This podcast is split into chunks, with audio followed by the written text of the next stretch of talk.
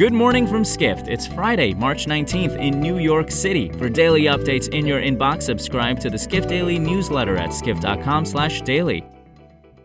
Support for this podcast and the following message comes from TD Ameritrade. Everything's customizable these days. Your trading platform can be too. With Thinkorswim, you can customize screeners, charting, and stock forecasts so the market is always tailored to you. You can get started at tdameritrade.com/thinkorswim.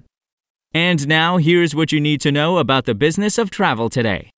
Some of the key takeaways from Skift's live business travel and future of work summit on Wednesday were very clear. The industry is going to have to engage with company travel managers, understand their organization's culture and DNA, and help them redefine what business travel means after the pandemic. The virtual event was a timely affair, hitting the one year mark of the pandemic, writes corporate travel editor Matthew Parsons. For one, companies that have reduced the size of their offices will need to reinvest some of those savings into a new budget, which includes meetings and events. This will be important for wellness and building offline relationships relationships.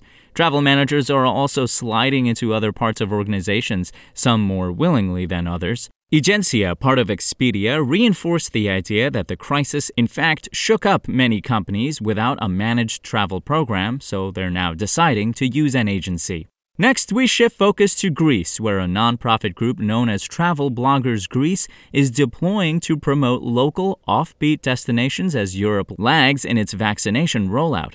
Greek islands like Mykonos and Santorini are beautiful, but not many people explore less obvious grounds, like Epirus, home to the sanctuary of mythical mother goddess Dodona, writes editor Reem Abdellatif.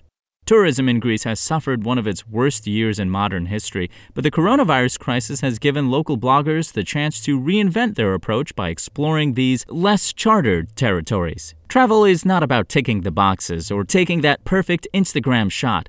It is all about connecting on a deeper level, said Elena Sergeyeva, co founder of Travel Bloggers Group. What sets this group apart from today's typical influencers is their passion for writing and extensive experience in tourism and hospitality.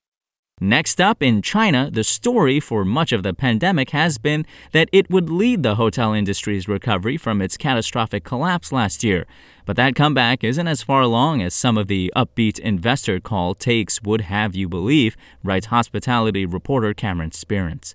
Hoteliers in China hit a notable roadblock due to winter flare ups of new coronavirus cases, particularly in northern parts of the country. This led to regional lockdowns, which are significantly stricter than the U.S. approach. Occupancy rates in Chengdu went from a high of 71% in November to 30% in December. Marriott's occupancy rates in Chengdu and Qingdao fell to 20% this winter, the company reported on an investor call last month. The U.S. also saw occupancy rates decline from around 50% to 30% nationally due to its surge in cases, but the decrease happened over the span of several fall and winter months as opposed to a matter of weeks.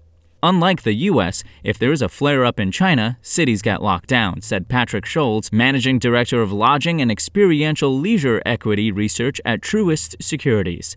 For more travel stories, head to skift.com.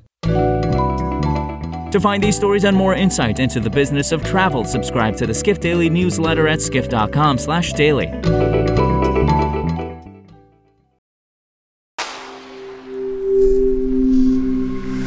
Spoken Layer